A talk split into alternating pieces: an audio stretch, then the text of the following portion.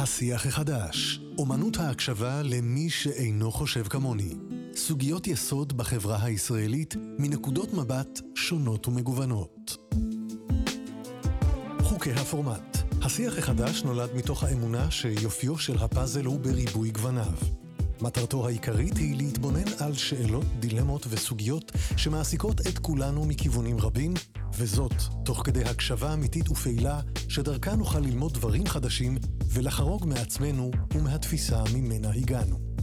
חשוב להדגיש, בפתיחת כל תוכנית מוצגת שאלת מחקר. המטרה היא לא לייצר ויכוח או לשכנע בדעה כזו או אחרת. בכל שיח מחויב כל משתתף לומר מה לקח ומה למד מתוך הפרספקטיבה של האחר. לבחירת המילים, לשפה ולהוויה של המשתתפים, נוכחות וחשיבות מכרעת. שלום לכם, שלום לכם אה, שם אה, בבתים, אה, שלום למאזינים רק לקולנו, ושלום לכם כאן אורחינו הנכבדים באולפן. אנחנו הולכים לבלות עכשיו שעה. אם תרצו, הולכים להזדקן ביחד, ככה, להזדקן ביחד. אתם יודעים שאחד הדברים, ואנחנו מדברים על שיח חדש, אבל זה... מאז שיש שיח, אחד הדברים שמסייעים לנו בחיבור, בקשר, זה הומור. ולכן אני אטיל אה, עלייך, אה, בילה, אה, כיוון שאת סטנדאפיסטית, אנחנו אחר כך נלמד על זה, להתחיל עם החלק הזה. בבקשה. ובכן, שמי בילה תורן, ולכם יש את הכבוד והעונג לפגוש את השחקנית היחידה שגירשו אותה בביתה מהבימה. מי שלא יכולה למלא את קיסריה עם 30 אלף איש, יכולה למלא כיתה עם 35 תלמידים. במשך 40 שנה לימדתי תיאטרון וקולנוע עד ששאלו אותי, תגידי פילה, איך את צובעת את השיער שלך? אחד שחור, אחד לבן, אחד שחור, אחד לבן. גם אמרו לי, יאללה, תחפפי. שאלתי לאן? אמרו לי פנסיה. שאלתי, מה זה פנסיה? אמרו לי, פנייך נפלו, סופך הגיע. מה פניי נפלו, סופי הגיע? מה שרואים מבחוץ זה לא מה שהפנסיונר מרגיש מבפנים. אליך דליק. לגמרי, לגמרי.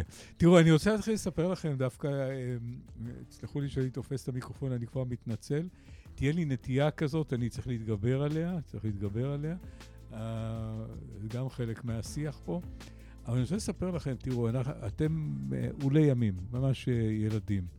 אבל יצא לי לעבוד עם, ולפגוש שתי נשים שהם אה, מבוגרים מאיתנו בהמון, הרבה הרבה הרבה שנים, כמעט ב-20 שנה. עבדתי עם נולה צ'ילטון, שבגיל 96 אה, ביימה אותי בהצגה, וליוותה את ההצגה עד uh, כניסתה לגיל 100, ואז uh, עברה מן העולם. בצלילות, בחוכמה, בחיוניות, באכפתיות ממה שקורה בחברה ומה שקורה מסביב. אה, דוגמה חיה לכולנו, וודאי לצעירים שמהלכים בינינו. ופנינה גרי, שפגשתי אותה ממש בימים האחרונים, פנינה גרי, היום גם בת 95, היא אה, שופטת בפרינג', היא רואה משהו כמו 40-50 הצגות בשנה, מחטטת את רגליה בלילות. היום היא כבר נפצעה באחד המקרים, היא הולכת עם הליכון, אבל היא שוב צלולה ומלאת חיים. ואיזה היסטוריה יש לה. ואיזה היסטוריה יש לה. אה, כן, כן. אז, אה, אז אני אומר, בואו אה, לא נרים את האף, אנחנו צעירים. זאת אומרת, זה שיח צעירים פה, אנחנו בני אה, 60 ו... ו... ושש, כמה, בת כמה, בת כמה צעירונת? 66. רגע, נכון. 66. 66, כן, אז מגיל 66 עד 76, זה מצחיק, מצחיק הסיפור הזה. אבל בואו בוא נתחיל, בוא נתחיל להכיר, ונתחיל איתך, טליה. את עושה משהו שפעם היה מאוד נדיר. פעם להיות צלם היה מקצוע שיחידי סגולה עסקו בו והצליחו לרכוש את אותן מצלמות יקרות, והיום כל זב ומצורע מצלם. את מרגישה את התחרות? אני לא חושבת שיש תחרות, אני חושבת שבן אדם מצלם מה שיש לו בבטן. ואני מצלמת מאז שאבא שלי נתן לי מצלמה, ולא למדתי את זה אף פעם, ותמיד צילמתי מה שיש בבטן, ואני לא מרגישה, אני מצ... מצלמת בשבילי. אני לא, לא מסתכלת אה, אה, מה שלאחרים. זה, אז אני לא מרגישה תחרות בכלל. מה זאת אומרת, מצלמת מה שאת רואה ובלי לא למדת אף פעם? את לא צריכה, את לא מודדת אור? את לא אה, כן, מבינה העיניים... בקונטרסטים? כן, המצלמה מודדת, אני, אני לא מצלמת אוטומט, אני מצלמת ככה. המצ... אני לא יודעת להסביר את זה, זה בא ככה. טוב, אז בואי, בואי נצא איתך למסע הצילום. אה, אני הצצתי וראיתי שאת הגשמת חלום שלי ו- וצילמת את הלוויתן גדול הסנפיר, אה, איפה זה היה? זה היה פגשת? באנטארקטיקה. באנטארקטיקה ממש. אז בואי, בואי, בואי תצאי איתי למסע הזה. איך מחליטים לצאת למסע כזה? קודם כל, בשבילי, כל מסע הוא טוב. ברגע שיש דברים לא שגרתיים, לא... גם חיים יומיומיים הם יפים. להסתובב בפארק פה זה גם יפה, גם פה אתה יכול לראות דברים לא שגרתיים. אבל אנטארקטיקה, אני אוהבת מקומות קרים מאוד, ואנטארקטיקה תמיד הייתה אופציה. במקור רציתי לעשות את זה עם יאכטה, זה לא יצא לפועל. אז בלית ברירה עליתי על uh, ספינת קרוז, שעושה את כל התהליך הזה. ואז ירדנו עם הדינגי ליד, והיו שלושה לוויתנים. עם הדינגי? מה זה דינגי? אה. דינגי זה אונייה קטנה עם מנוע אה, 250 כוחות סוס, משהו כזה, ששם יורדים עשרה, חמש עשרה איש, ושלושה לוויתנים ישנו, ואמרתי למדריך שהיה, אתה יודע, עכשיו הם ישנים, מי יודע מתי הם יתעוררו. לא גמרתי את המשפט, ירדו לעשות איזו צלילה, ואחד מהם יצא מהמים חמישה מטר מהדינגי. ומהזודיאק. ו... וככה יצא, וזה מחשים מאוד. זה... ואומרים שהם לא הופכים את הזודיאקים, שהם יודעים בדיוק לאן הם קופצים. אז... זה אה, מדהים, הסיפור הזה עם היונקים הימיים, אני לא יודע אם אתם יודעים, יש איזו ברית קדומה בינינו לבינם. לא, גם אה, דולפין, זה, חי- זה בעל חיים שיכול לחסל אה, אדם בשנייה. ואתה, סיפרו לי בזמנו אנשים שלכדו, שלא נדע, אה, למטרות אה, שעשוע, כשעוד לא הבינו את הבעייתיות של זה, היה דולפינרו בתל אביב, שאתה פוגש דולפין בלב ים, ואתה, תוך שניות הוא מתיידד איתך, הוא מתקרב אליך, ואנחנו מפ- מפרים את, ה, מפרים את הברית הזאת הרבה פעמים.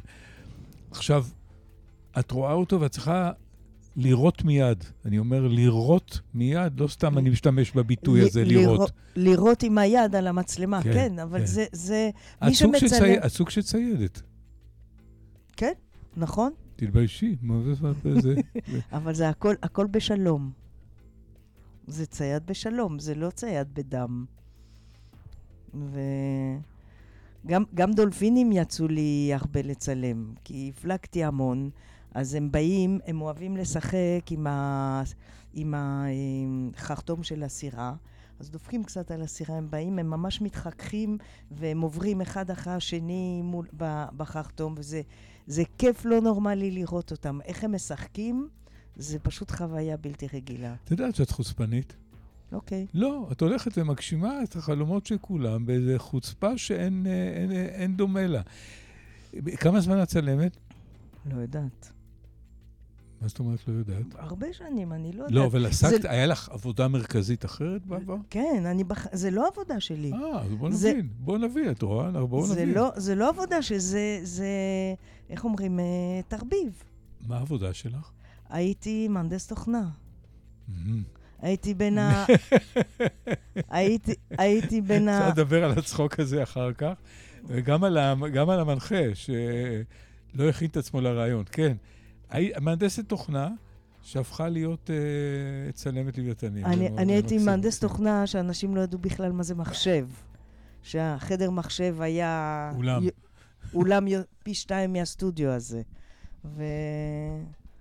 והצילום זה תחביב, זה לא, זה לא המיין שלי. זאת אומרת, הייתי מהנדס תוכנה, אחרי זה התעסקתי קצת בעיצוב פנים, אבל צילום זה תמיד היה תחביב. נחזור אלייך, אבל uh, ברשונך נעבור לבילה. Uh, ולא נשכח כן. אותך, לא, לא, נשכח, לא נשכח אותך, לא נשכח אותך. אה, בילה, דווקא אצלך החיבור בין הסטנדאפ שעשית לנו פה בהתחלה לבין המקצוע בראשיתי שלך הוא מאוד קרוב. כן, אני הייתי כמעט 40 שנה מאחורי הקלעים. כל החיים אתה בעצם בשביל אחרים. ההורים דוחפים אותך ללמוד דברים ש... שלא יצטרכו לפרנס, שהם לא יצטרכו לפרנס אותך בעתיד. כשאבא שלי שמע שאני רוצה להיות שחקנית, והוא היה עורך דין, הוא תפס את הראש ואמר בספניולית, גוואי דמינו, גוואי דמיסול, אדיו סנטו, איז'ה דממזר, שפירושו במילה אחת, לא. איז'ו דה ממזר. איז'ו דה ממזר, בדיוק. עכשיו, אה, אני בשביל ללמוד תיאטרון עשיתי ספונג'ה בכל המסדרונות של גילמן וכל המסדרונות, והייתי רכזת מילואים של, של האוניברסיטה. בקיצור, אני עבדתי למחייתי מהרגע שהחלטתי שזה מה שיהיה. האמת שכשהייתי צריכה באמת להופיע כבר, וההצגה שעשינו התקבלה במרתף של הבימה, נתנו לי תפקיד שהייתי צריכה לומר, רחמי ריקה זה שבע שנים לא נגע בי גבר על אליי, ואני הייתי בהיריון. עכשיו, הייתי בהיריון, והבטן אצל הבולגרים, ואני מהבולגרים, אז אה, הבטן ככה... שני מטר. שני מטר, והייתי עומדת ככה, זה שבע שנים לא נגע בי גבר, עד שסילקו אותי. עכשיו, אתה מאחורי הקלעים, מביים את התלמידים שלך, ומת, מת, בואו אני אראה לכם, בואו אני אראה לכם. אתה, אתה חי את הבמה. וכשהלבינו שערותיי, הגשמתי חלום שלא האמנתי שהוא יוגשם אי פעם, שאני אעמוד על הבמה ואני אצחיק אנשים, ויבואו אליי אנשים ויגידו, צחקת אותי, לא צחקתי ככה מזמן.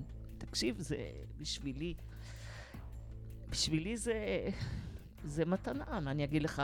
הדבר הכי קשה בחיים זה להצחיק בני אדם. הפלצנים למשל אומרים, טוב, מה תספר לנו עכשיו את הבדיחות מהאינטרנט? כולנו מקבלים את הבדיחות הלא בזה. מה בדיחות מהאינטרנט? אמנון שלי למשל מלטף אותי בלילה, אני אומרת לו, תמשיך, תמשיך, הוא אומר, כבר מצאתי את השלט של הטלוויזיה. זה מצחיק? זה בכלל לא מצחיק, בא לך למות. בא לך למות. אבל בסדר. תגידי לי, וה...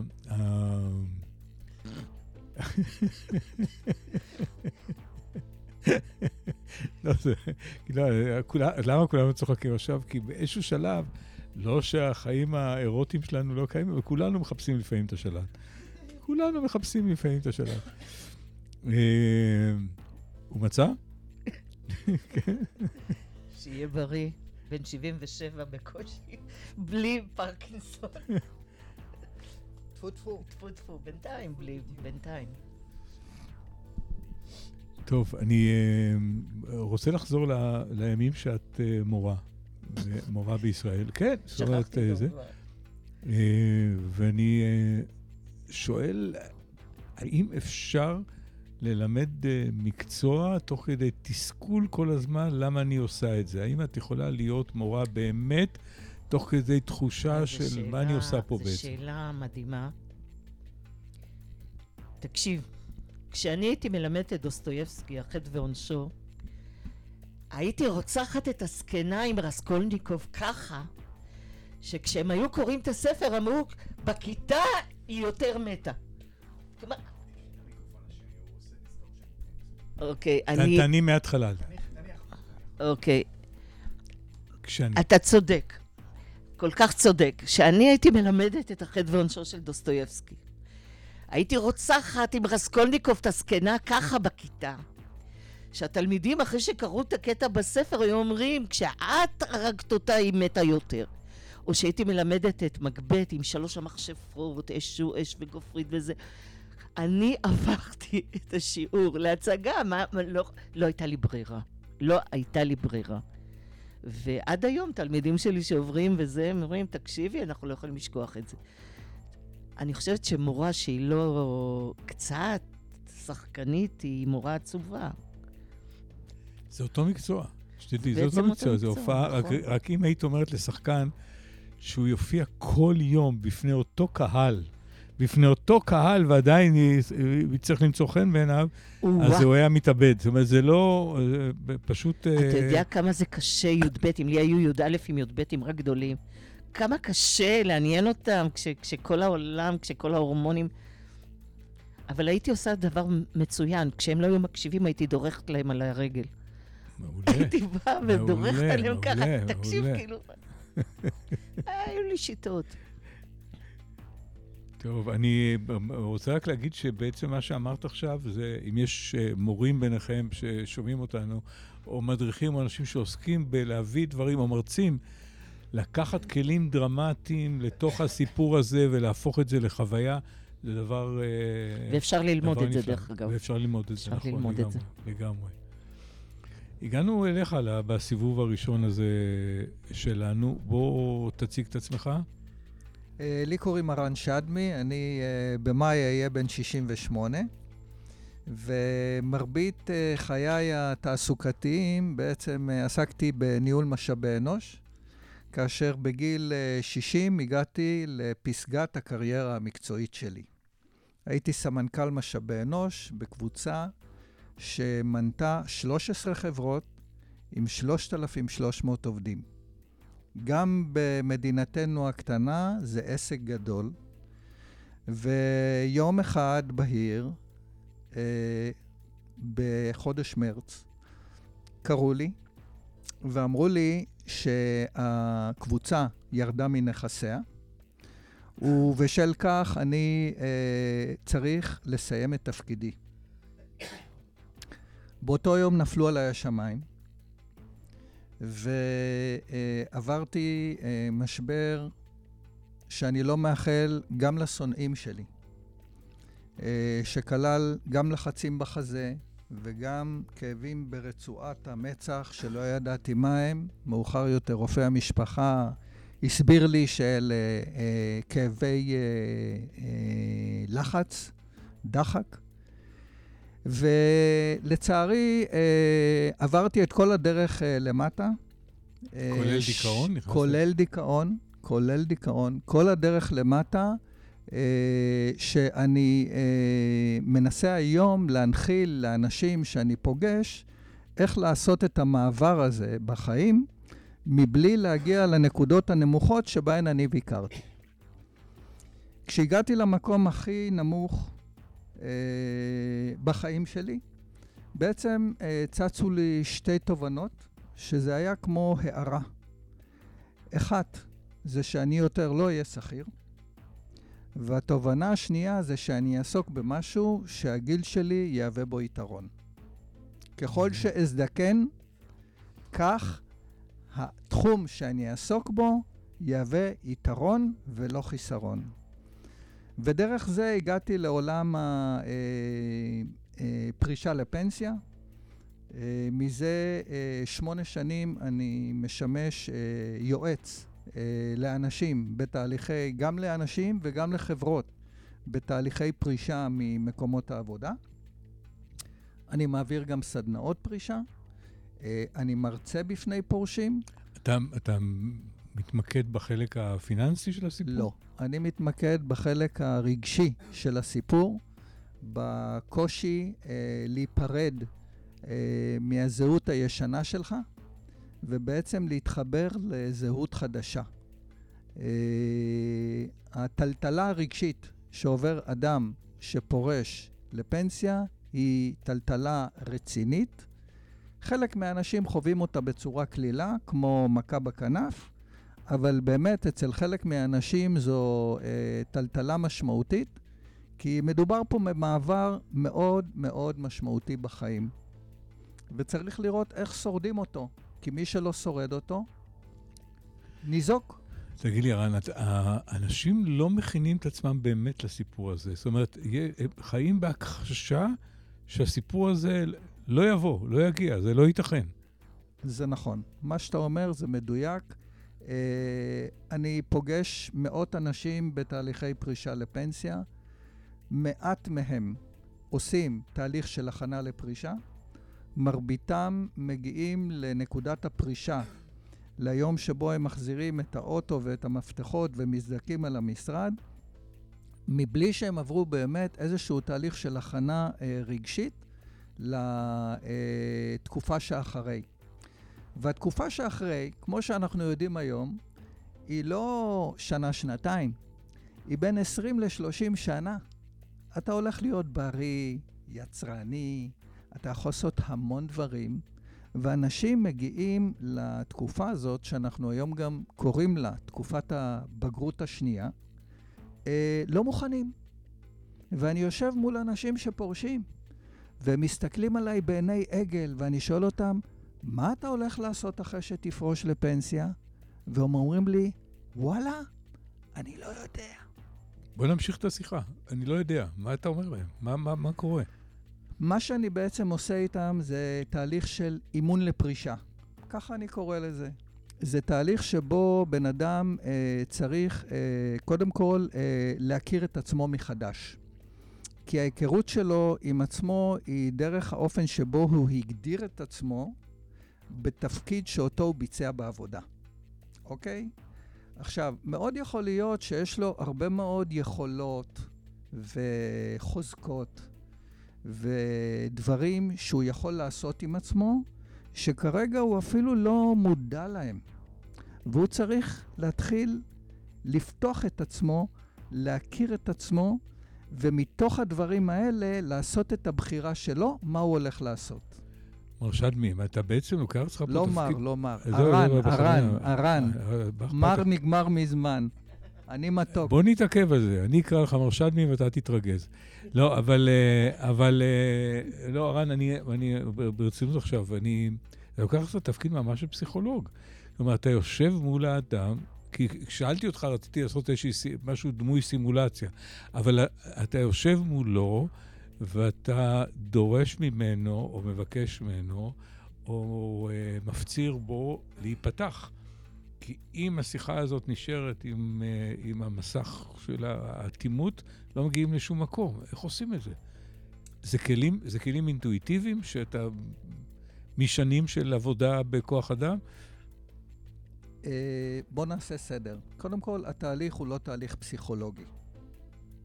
ואנחנו מדברים על זה גם בתחילת המפגשים, ואנחנו מסבירים שהתהליך הוא אה, תהליך שנושא אופי של אימון, אוקיי? אימון זה תהליך שיש לו אה, התחלה, אמצע וסוף, והוא מס... מסתיים בדרך כלל תוך גג עשרה מפגשים, אוקיי? בחלק גדול מהמקרים הוא מסתיים אחרי חמישה, שישה מפגשים, והיו לי מקרים שהצלחתי להגיע עם פורשים, עם אנשים שהלכו לגמרי לאיבוד, אה, תוך שלושה מפגשים. אחרי שלושה מפגשים, הבן, אסם, הבן אדם עשה את הבחירה שלו, והוא החליט מה הוא הולך לעשות עם עצמו בחיים. עכשיו, אה, אני חושב ש... אני לוחץ, אני לוחץ.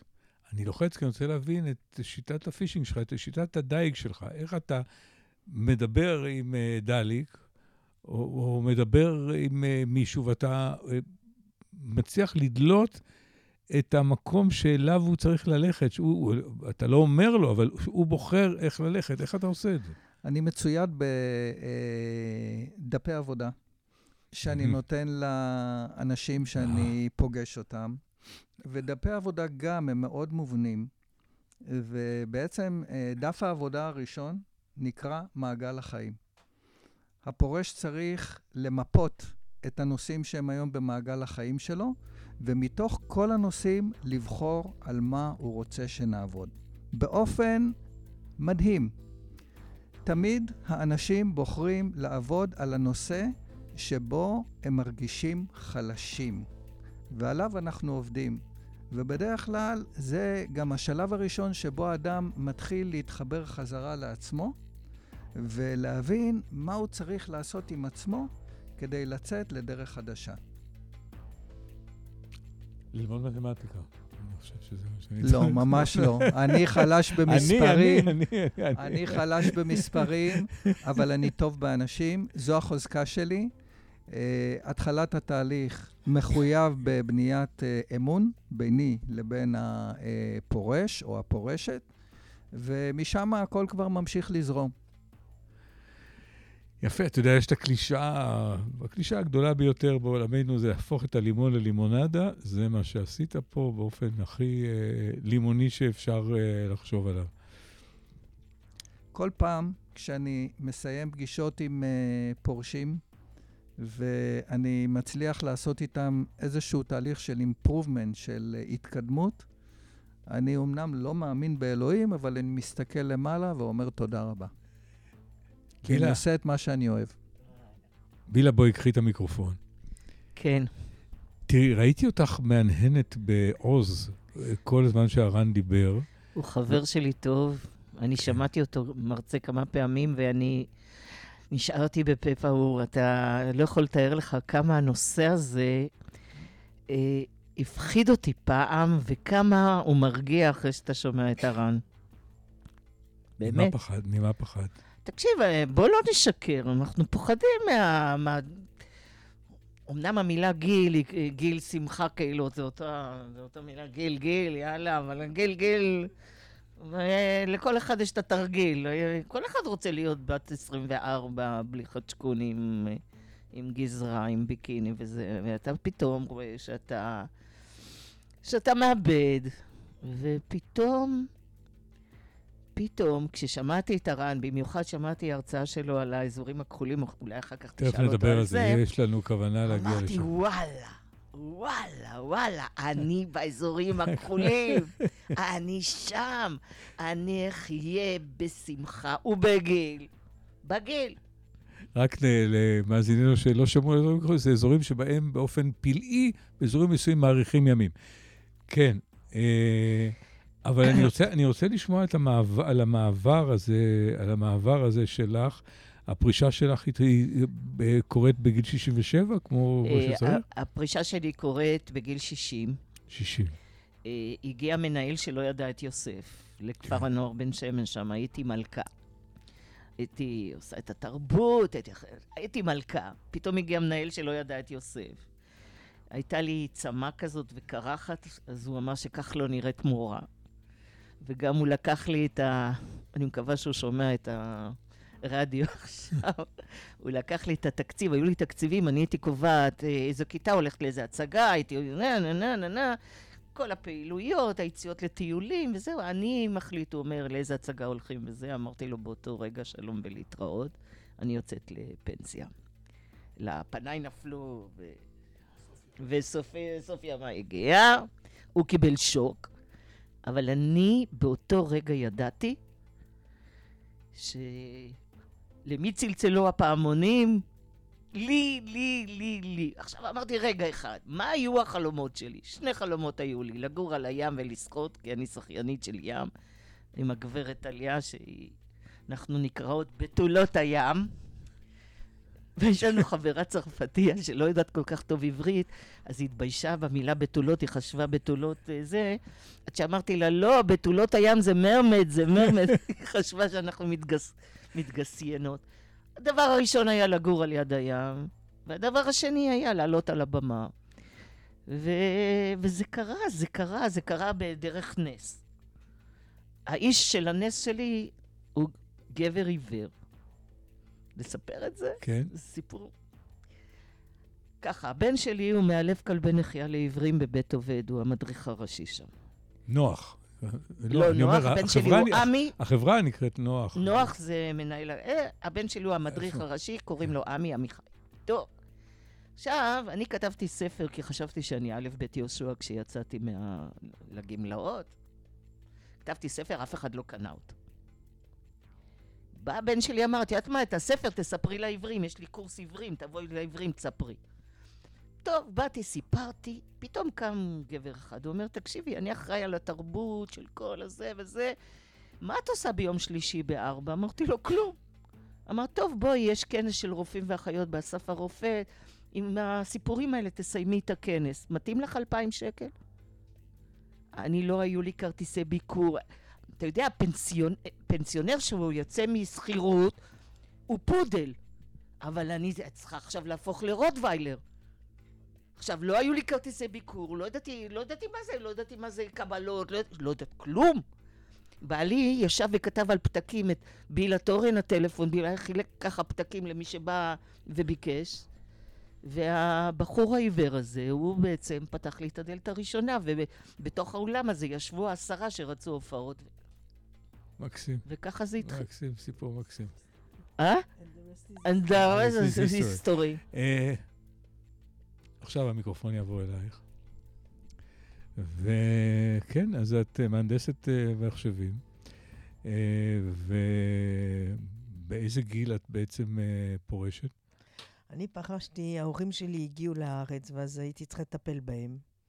וחולים מה- הרבה, אז אי אפשר uh, לעבוד ולטפל בהורים, זה לא עובד.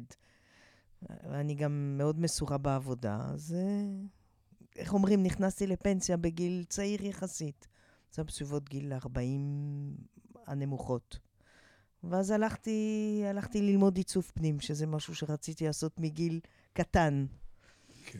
ואז עשיתי כמה פרויקטים, מסעדות ובתים וזה ופה, והילדים גדלו, ואז הגעתי סוף סוף למה שאני באמת רציתי, זה נס- לנסוע. כי כל עוד שהילדים היו בבית, אי אפשר לעזוב. אז הגיע, הקטן הגיע לצבא, הסתדר בלעדיי, התחלתי לנסוע ולצלם. וזהו. אתה מבין? היא דילגה עליך בסיפור הזה. היא דילגה, לא, יש פה סיפור שהיא אישית קפצה מעל המשברים אה, בכוחות עצמה. זה, זה, זה התגלגל בצורה טבעית למעשה. זאת אומרת, עברתי ממה שאני אוהבת למה שאני אוהבת ולמה שאני אוהבת, בלי משבר. המשברים לא הגיעו שם. אבל אולי היית, אני לא רוצה להיכנס לתחום האישי לגמרי, אבל אולי היית ברת מזל, כי לא הייתה לך את אה, מלחמת הקיום ופרנסה וכן הלאה. גם נכון. שזה מאוד גם- מקל, מאוד נכון, מקל זה מקל. מאוד, כן. כן, אה, הבטחנו, אה, לפני זה אני רוצה רק להקשות קצת. אה, יותר מדי, עושים יותר מדי אידיאליזציה של הסיפור, ואני רוצה להקשות כי אני לומד בודהיזם הרבה שנים. בבודהיזם מלמדים אותנו, א', יש חמישה דברים שאדם צריך לחזור ולומר לעצמו כל יום. בדרך הטבע, אני אזדקן, אין מנוס מזקנה. בדרך הטבע אני אחלה, אין מנוס ממחלה. נכון מאוד. בדרך הטבע אני אפרד מדברים שיקרים לי, כי בחיים נפרדים, מדברים, אין מנוס מפרדות. בדרך הטבע אני אמות, אין מנוס ממוות, כל מה שיש לי הם מעשיי, הם הקרקע לרגליי. האם, סליחה שאני פה מק- מ- גורם להדלכה של השיחה, האם עניין אה, משך החיים, האם עניין אה, המוות שאורב לנו בקצה המחשבה או בקצה חיינו, האם הוא משחק תב... תפקיד בתוך היומיום שלכם? ונתחיל איתך, כי את פה נראית מאושרת, בוא נקלקל לך קצת, כן, כן. לא נראה לי שאתה יכול לקלקל. אני כל יום שמגיע, אני לא חושבת על המוות. אני, אני רוצה להפיק מכל יום את המקסימום שלו. שכשאני הולכת לישון, אני מבסוטית מהיום שעבר. ואני חושבת שכשמתקדמים ככה, גם המחלות מתעכבות. זאת אומרת, אה, וזה לא שאני לא סוחבת, אני, איך אני אומרת, אני חברה בהרבה מועדונים, כן, של מחלות, וממשיכים הלאה, אני לא נעצרת שם. זה אף פעם לא עצר אותי. אמר לי פעם ספרן זקן ברחובות, בספרייה של מכון ויצמן, אה, אמר לי, "אה, יש לי סרטן ויש לי אה, לחץ דם, ויש לי סוכרת. יש לי, כן. יש לי אה, את המחלה הזו, וסוכרת, וסרטן, ו... ואני אומר לו, איך אתה, אה, איך אתה חי? הייתי מאוד צעיר, אז איך אתה חי? שאלתי אותו. הוא אומר, אני נותן למחלות להילחם ביניהם, ואני יושב בצד וצוחק. אז זה... רעיון זה גם מקסים. גישה, זה גם גישה. אבל מה, מה שאת אומרת, זה בעצם החשיבה הכי נכונה על עניין המוות. יש מוות, אנחנו חיים את מה שקורה עכשיו, ועכשיו, ועכשיו, ועכשיו. עכשיו. בוא אני אגיד לך, אה, במשפחה שלי יש הרבה אלצהיימר לצערי. ושם המחלה מגיעה לאט, לאט, לאט, לאט. והדרך הכי טובה להתמודד עם זה, זה לחיות את היום. זאת אומרת, גם כשאתה מתחיל להיות חולה, שאתה אפילו לא יודע שאתה חולה, אז גם הסביבה לא יודעת עוד. אין מנוס, צריך לחיות את היום. אני תמיד אומרת, אתה לא יודע מה מחכה לך מעבר לדלת. לכן, כל יום עם משהו מגיע. יום אחד יצאתי מצנתור, למחרת עליתי על ספינה. לא חיכיתי יום, וזאת הדרך. האזורים הכחולים. האזורים הכחולים. כי אם, אה, אם מדברים על, אה, על חיים ומוות, זה נושא מאוד מרכזי, האזורים הכחולים. ספר לנו. אה, אני מרצה לאוכלוסיות מבוגרות. יש לי סדרה של הרצאות, יש לי גם הרצאה לזוגיות ומיניות בגיל השלישי. יש לי הרצאה על סבתאות בעידן המודרני. אבל אחת באמת מההרצאות הכי מבוקשות אה, שמבקשים ממני לתת זה על אה, האזורים הכחולים. ואני קורא להרצאה שלי, האזורים הכחולים זה לא מה שחשבתם. ותמיד בתחילת ההרצאה אני פונה לקהל, זה תמיד קהל של אנשים מבוגרים, ושואל אותם, מה זה לדעתכם האזורים הכחולים? ובאחת ההרצאות שנתתי בבית הקשיש ברעננה, קמה אישה ואומרת לי, סרטים כחולים!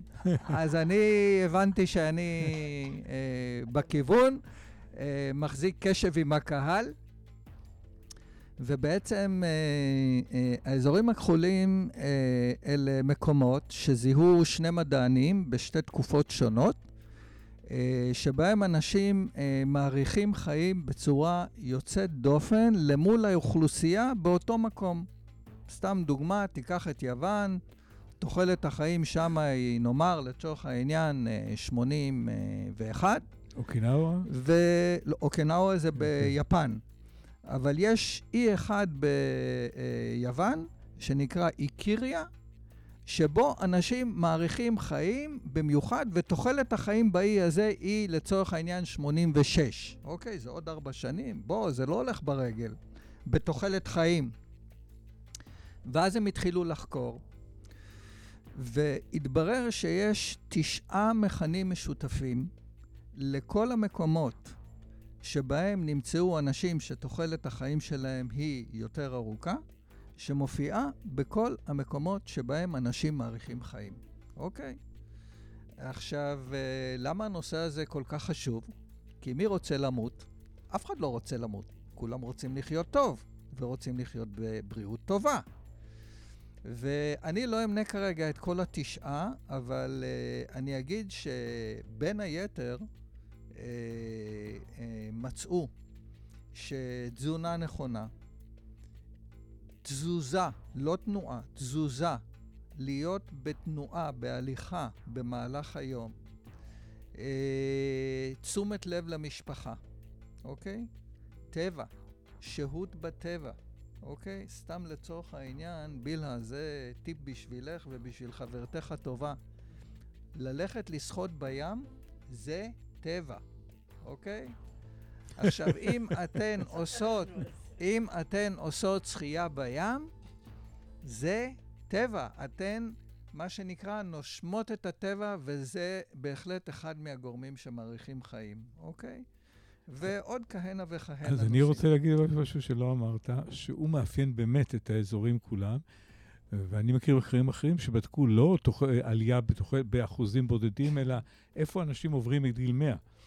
אה, והדבר שמאפיין, אז באמת יש כל מה שאמרת מדויק, יש מקומות שאוכלים אוכל שהוא משובח והוא רק אורגני, ויש מקומות שאנשים מטפסים כמו עז הרים כל היום, כי נכון. כל, uh, כל 100 מטר... מה שמאפיין את כולם זה uh, כבוד למבוגרים.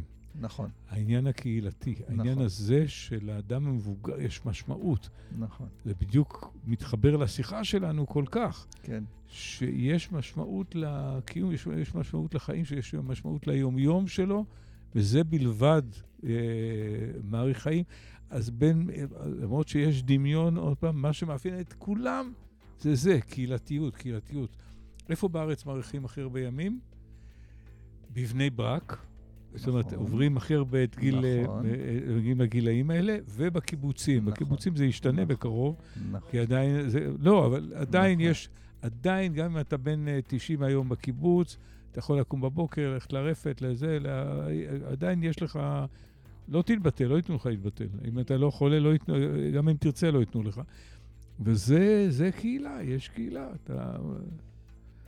אותם שני מדענים לא הגיעו לישראל, אבל זה בדיוק מה שאני אומר בהרצאה שלו. הוצאת לי את המילים מהפה. בישראל, האזורים הכחולים זה בבני ברק ובקיבוצים, ומי שהולך לבדוק, אגב, אחד מהתשעה של הנושאים שלה אה, זה אמונה.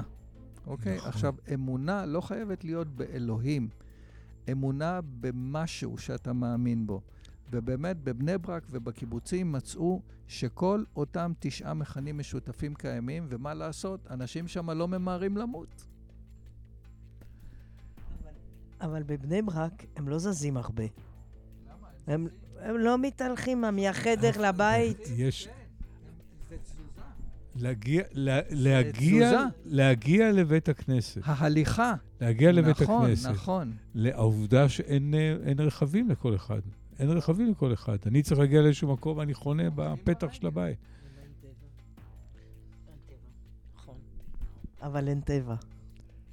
אה, אין טבע, אבל כשאני אענה על זה, את שאלת אותי שאלה, אני אענה על זה. תראו, יש לי חבר, קוראים לו אלי חכמון. אלי חכמון היה שחקן אדיר וזמר מופלא.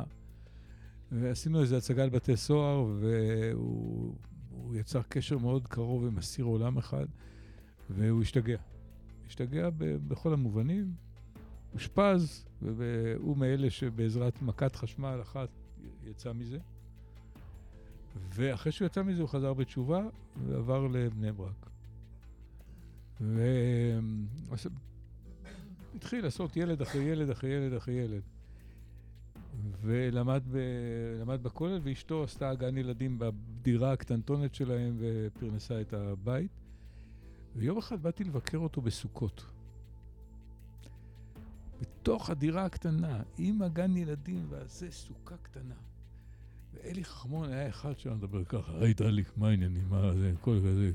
הוא לא היה שם, היה שם משהו עם אגו ודאווין מאוד... אה, עם בסיס, אבל אה, זה היה...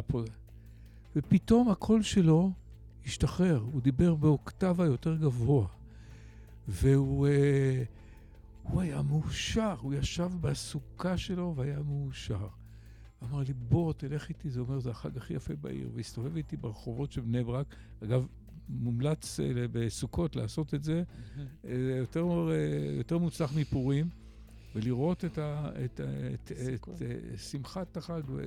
והוא נע, הכל עלו באיזה פיס דייץ, והוא הולך, ב... הוא, הוא נע, הוא לא, לא נע, הוא, הוא בתזוזה, תזוזה, תזוזה. הוא בתזוזה, וכן, הוא יושב גם אה, שעות ולומד, והוא מזיז את המוח. לפעמים צריך להזיז גם את המוח. לפעמים אה, ראינו את זה לא מזמן, עם הרב הגדול. כן, מה רצית לומר? אני רציתי לדבר על המילה משמעות. אה, אני חושבת שהמילה משמעות פה היא המילה המרכזית בחיים שלנו. כשאתה קם בבוקר, לי למשל אין שום געגוע לעבר. שום געגוע לעבר.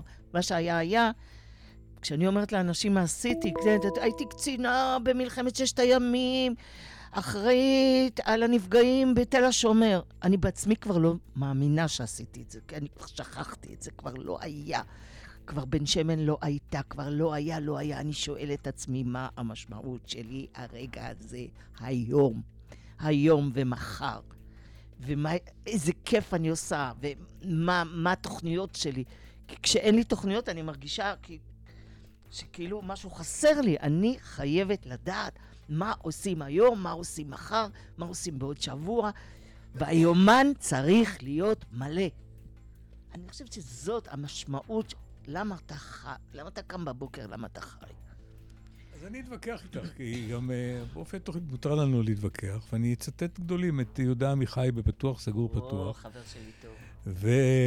והוא uh, אומר ככה, הוא לא, הוא לא מוכן להיות רק עכשיו. הוא רוצה להיעזר ב, בילדותו.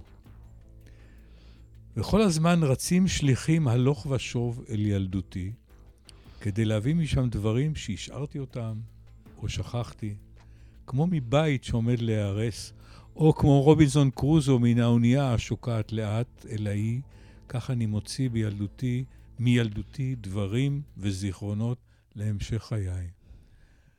כלומר, האם אנחנו, אני אעלה את זה כשאלה, האם אנחנו באמת, באמת יכולים, האם אנחנו באמת יכולים להינתק מ, אה, ממקורות אה, מחצבתנו? אני אנסה לענות. אה, הילדות שלנו מלווה אותנו עד יום מותנו. מי שרוצה להתכחש לזה, שיהיה לו לבריאות, אבל האופן שבו גדלנו, במידה רבה מאוד משפיע על, על ההתפתחות שלנו בחיים. אבל אה, בהמשך הדרך, יש לנו את האפשרות להפיק מעצמנו דברים שמאוד יכול להיות שאנחנו אפילו לא האמנו שנוכל להפיק מעצמנו. כשבילה הייתה ילדה, והיא שאלה את עצמה מה היא תעשה כשהיא תהיה גדולה, היא לא אמרה, אני אהיה סטנדאפיסטית, נכון? שחקנית, כן. אוקיי, אוקיי. שחקנית תמיד, ומספרת סיפורים. אמא שלי הייתה אומרת, תפסיקי לספר סיפורים, היא לא ידעה שמזה אני עושה היום כסף. כן, אבל אני, אני אעיד על עצמי.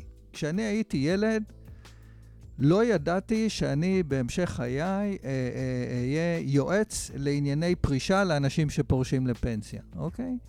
אבל באופן מדהים, אה, העשייה שלי היום שזורה בילדות שלי, וזה אני יכול להעיד איך? על כך. איך? תראה, אני גדלתי בקיבוץ. לא רואים. לא רואים. אני גדלתי בקיבוץ, כן. ובקיבוץ של השומר הצעיר. ושם כולם בשביל אחד ואחד בשביל כולם.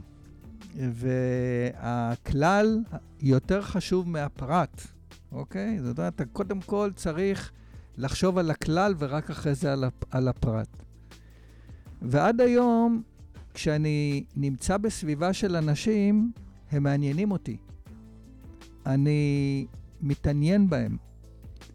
אני נכנס לעולם שלהם והוא מעניין אותי, אוקיי? ואני לא יודע אם זה מאפיין את כל התרבויות של כל הילדים בכל המקומות בעולם. אני אגיד את זה בלשון המעטה, כן? כי יש אנשים שגדלים, אני, ו... אני ואפסי עוד. זאת אומרת, זה רק אני, לא מישהו אחר, אוקיי?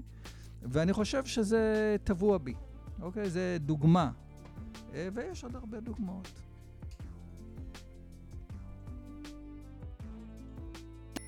ועכשיו, פינת ההפתעה. דבר אחד עליי שבחיים לא הייתם מנחשים.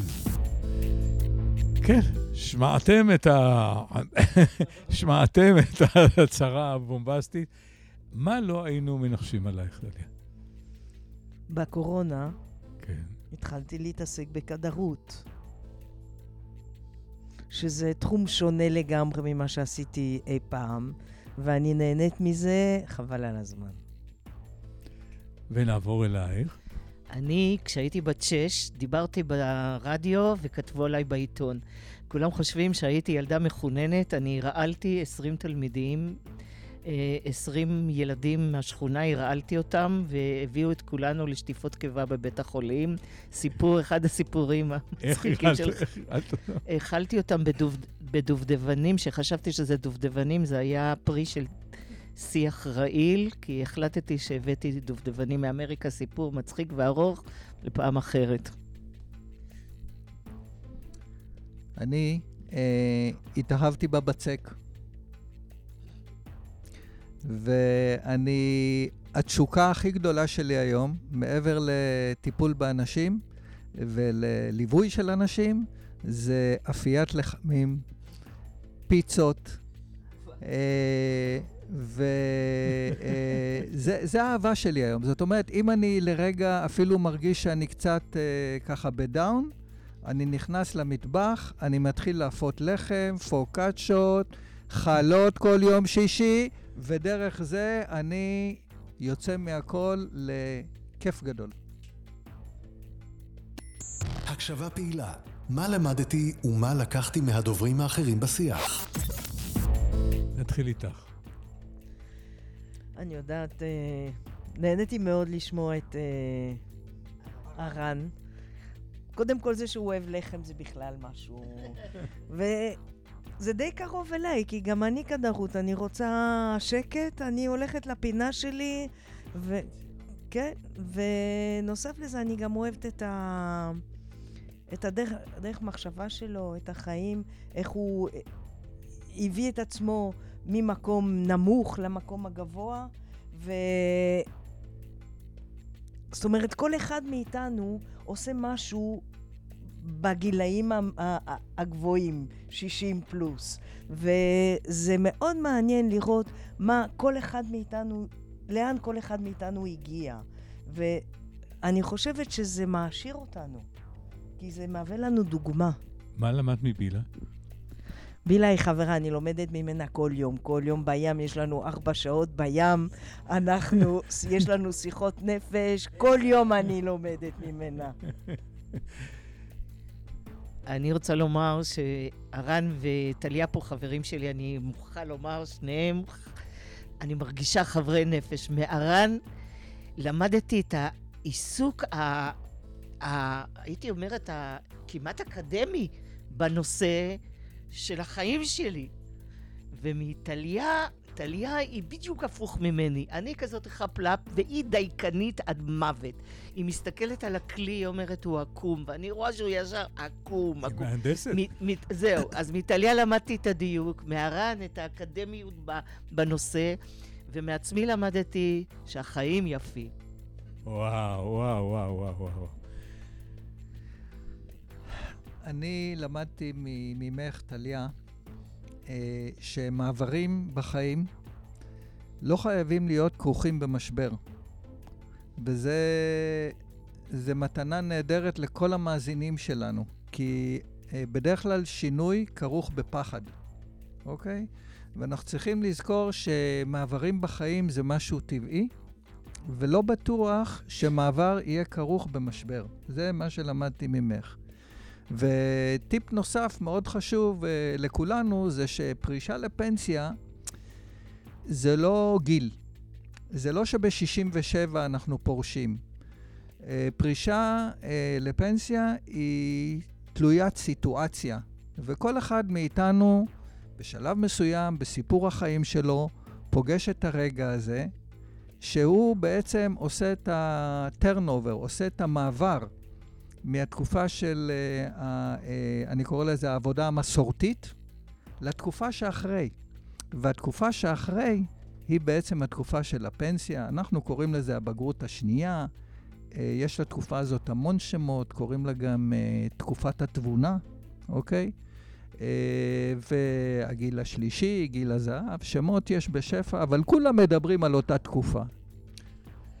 אני למדתי משלושתכם, קודם כל אני מאוד מודה לכם שהייתם פה איתי, ואני למדתי משלושתכם את העובדה שפיטורים, סלש, פרישה, אה, א', שהם יכולים להיות דבר מאוד קשה. במקצוע שלי מכירים את זה, כל פעם שהצגה יורדת זה סוג של פיטורים ואתה צריך לבנות את עצמך מחדש. אבל לבנות מעצמך מחדש, אנחנו ראינו פה לידות מחדש. כאילו למות מוות קטן ולהיוולד מחדש. קצת מזכיר לי, אני התגרשתי פעמיים, שזה בעצם התהליך של אה, נשוי באושר הרבה שנים כבר.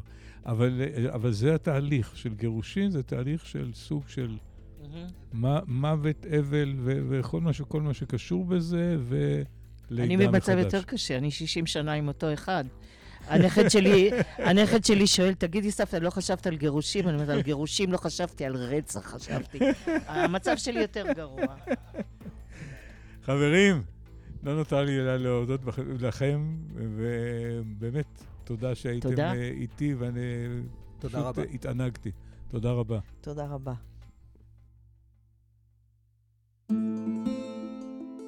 השיח החדש, אומנות ההקשבה למי שאינו חושב כמוני. סוגיות יסוד בחברה הישראלית מנקודות מבט שונות ומגוונות.